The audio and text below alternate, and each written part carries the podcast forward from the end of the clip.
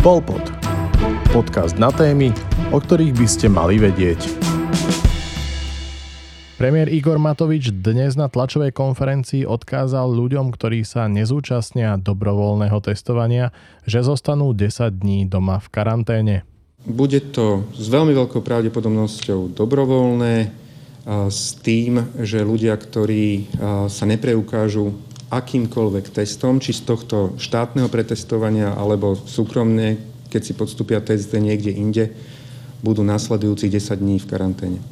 Ak sa takýto človek v nasledujúcich takmer dvoch týždňoch pri výzve príslušníka polície alebo ozbrojených síl nepreukáže potvrdením o testovaní, bude mu podľa predsedu vlády hroziť pokuta až do výšky 1650 eur. Klub 500 sa v súvislosti s tým vyjadril, že karanténa pre tých, ktorí sa odmietnú dať testovať, by znamenala úplnú likvidáciu ekonomiky. Ak na testovanie nepríde 50% obyvateľov, znamená to, že ľudí necháme 2 týždne doma. Je to rovnaká situácia, ako by sme ľuďom povedali, že ak sa vám nechce ísť do práce a chcete byť 2 týždne doma, nechoďte na testovanie. Ak to bude naplňať štátny rozpočet z čoho budeme platiť zdravotníkov, učiteľov, ľudí, čo ostanú doma, ak nebude mať kto platiť odvody? Uviedol pre portál noviny SK výkonný riaditeľ klubu 500 Tibor Gregor. Združenie najväčších zamestnávateľov Slovenska kritizuje, že vláda pred vyhlásením projektu opäť nekomunikovala s dotknutými stranami. Dodávajú, že nie sú proti testovaniu, ale za jasných podmienok. Nie sme proti testovaniu, no takýmto chaotickým a nepripraveným spôsobom bez komunikácie sa podobné akcie nerobia. So zamestnávateľmi a s firmami, kde pracujú ľudia nepretržite, nikto nehovorí. Prevádzky si nemôžu dovoliť nechať ľudí doma. Netýka sa to pritom len priemyselnej výroby, ale aj iných segmentov. Nedomyslené zákazy, príkazy a reštrikcie a v dôsledku toho nútený lockdown ohrozí fungovanie celej krajiny upozorňuje Gregor. Doktor Štefan Harabín reagoval vo svojom najnovšom videu na víkendový Matovičov návrh obmedzovať zdravotnú starostlivosť ľuďom, ktorí sa neplánujú zúčastniť hromadného testovania. Si chorý na cukrovku, srdcovo cievne diagnózy, rakovinu alebo iné choroby, alebo si starý, ale nemáš príznaky na koronu, i tak sa musíš dať testovať.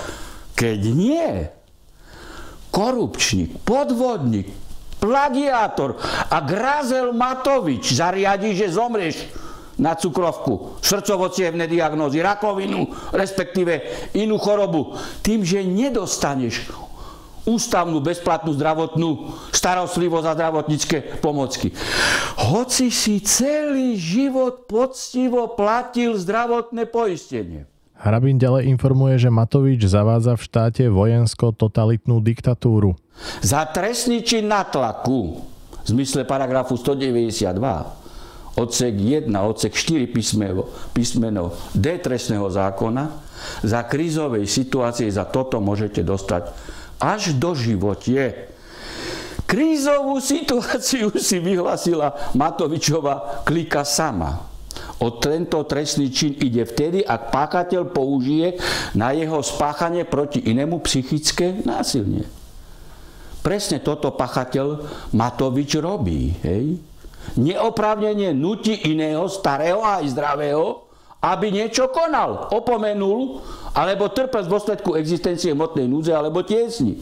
Či nedokonaný aktivitou, ktoré obsahom je nutenie, teda už to, čo teraz hovorí, iného k určitému správaniu na základe zneužitia jeho hmotnej núdze alebo inej núdze alebo tiesne. Nevyžaduje sa, aby páchateľ svoj zámer dosiahol. Podľa Štefana Hrabina Matovič psychicky vydiera a zastrašuje ľudí, a to hlavne tých, ktorí žijú na hranici chudoby. V hmotnej núdzi žije reálne viac ako polovica obyvateľstva. Vyjadrením Grazla Matoviča sú už teraz tieto kategórie ľudí psychicky vydierané a zastrašované. Dokonca armádou a policiou. Ak by som bol generálny prokurátor, osobne by som spracoval návrh na vzatie Matoviča do väzby, lebo mu hrozí už teraz trest do životia pre dôvodné podozrenie zo spáchania trestného činu spomínaného nátlaku. Podľa Harabina Matovič zavádza na Slovensku vojensko-policajnú diktatúru a ľuďom odporúča, aby sa nebáli postaviť na odpor podľa článku 32 ústavy.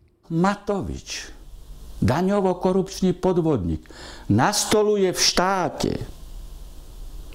vojensko-policajnú diktatúru a zavádza už aj jej konkrétne praktiky posiela policiu na nespokojných ľudí. Čo predviedol v sobotu? Jeho policia použila slzný plyn a vodné diela proti protestujúcim. Občania majú právo postaviť sa na odpor proti každému, kto by odstraňoval demokratický poriadok základných ľudských práv a slobod uvedených v našej ústave a činnosť ústavných orgánov a účinné použitie zákonných prostriedkov sú znemožnené. Preto ľudia, nebojte sa, máte základné ľudské práva a slobody garantované ústavou, nikto vám nemôže ich vziať, ani vás nikto nemôže mučiť, dokonca ani Grazel Matovič. Tibor Eliot Rostas sa v najnovšom videu na YouTube vyjadril k víkendovým protestom, ale aj k propagačnému videu na koronavírus od prezidentky Zuzany Čaputovej. Prezidentka za najnovšie doslova manipuluje verejnosť v nehoráznom propagandistickom videu, kde sa začínajú odhaľovať zámery agendy totalitarizmu. Natočila zábery podľa pokynov byť verejnosti príkladom a podobne ako moderátori televíznych správ si inštruktážne dezinfikuje ruky, nasadzuje rúšku a vraví, že október je mesiac úcty k starším. Preto sa správajme zodpovedne a všetko riešme tak, že si ako prezidentka nasadíme rúško. Ďakujem vám všetkým, odkazuje melodramaticky Čaputová s rukou na srdci a v spoločnosti svojho otca. Rostas poukázal takisto aj na množstvo ľudí, ktorí zomierajú nie na koronavírus, ale práve kvôli rôznym zákazom, ktoré spôsobujú, že sa ľudia nemôžu dostať k svojim blízkym do nemocníc, domov dôchodcov, či častokrát sa s nimi nestihnú posledný krát ani rozlúčiť. Idylka tohto brainwashingu z paláca skončí v momente, keď si prečítate reakcie ľudí pod videom. Sú zúfalí a nešťastní. Ich blízky, ktorí nemajú žiaden koronavírus a majú všetky ostatné choroby, zomierajú v nemocnici stráženej ozbrojencami, tak ako na Kramároch, v totálnej depresii a odlúčení bez možnosti objať či dotknúť sa svojich najbližších. Umierajú a trpia tu ľudia v nútenej izolácii ako zvieratá v útulkoch. O žiadnej úcte k starším nemôže byť ani reč, milá pani Čaputová. Vy a vláda ste im znetvorili posledné dni života a znetvorili ste ich aj ostatným. To isté zažívajú pozostali, ktorým nie je umožnené rozlúčiť sa s tými, ktorí zomreli na iné choroby alebo úplne inú. Za to skutočne hrôzostrašne rozšírenú chorobu rakovinu. Pribúdajúce žiarenie, jedy a chémia v strave, ktorá je na Slovensku odpadom z celej Európy a ďalšie a ďalšie devastačné podmienky spôsobujú, že podľa Národného centra zdravotníckých informácií na Slovensku každých 15 minút pribudne jeden onkologický pacient a denne je v priemere podľahne 38 ľudí. A toto číslo stúpa každý rok a vo výsledku predstavuje takmer 14 tisíc obetí rakoviny. 14 tisíc za rok. Tibor Eliot Rostas informoval aj o skutočných cieľoch propagátorov koronakrízy, ktorí majú za cieľ ešte viac kontrolovať spoločnosť, ako tomu bolo doteraz. V skutočnosti je to realistický plán zničenia ekonomiky a fungovania spoločnosti aj úspor, likvidácie strednej triedy vagóny, vytvorenie hyperinflácie, znehodnotenie príjmov a brutálny nárast cien. Všetko toto bezprávie bude násilne presadzované pod heslami o ľudských právach, ochrane vášho zdravia, kvôli ktorému vás sú ochotní aj polievať vodným delom a možno aj zabiť. Budú to ospravedlňovať zodpovednosťou a ohľaduplnosťou k iným.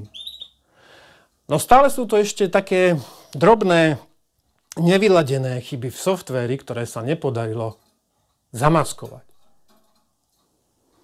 Keď už som uviedol to eh, inštruktážne video Zuzany Čaputovej o tom, ako si treba dávať rúšku a umývať ruky a e, dezinfikovať si ich všade, kde chodíte, potom e, mi tak napadlo, spomínate si na to, ako v apríli 2020 Svetová zdravotnícká organizácia vo svojom videu upozorňovala, že ak nemáte žiadne symptómy, ako kašel či horúčku, rúško na tvári nenoste.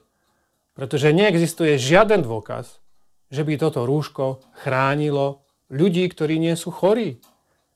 VHO dodáva, že ak ste zdraví, ale staráte sa o ľudí chorých s COVID-19, potom by ste mohli masku nosiť, ak ste s touto osobou v jednej miestnosti. Odkaz na toto video, ale rovnako aj na všetky zdroje, ktoré boli použité v tomto podcaste, nájdete dole v popise.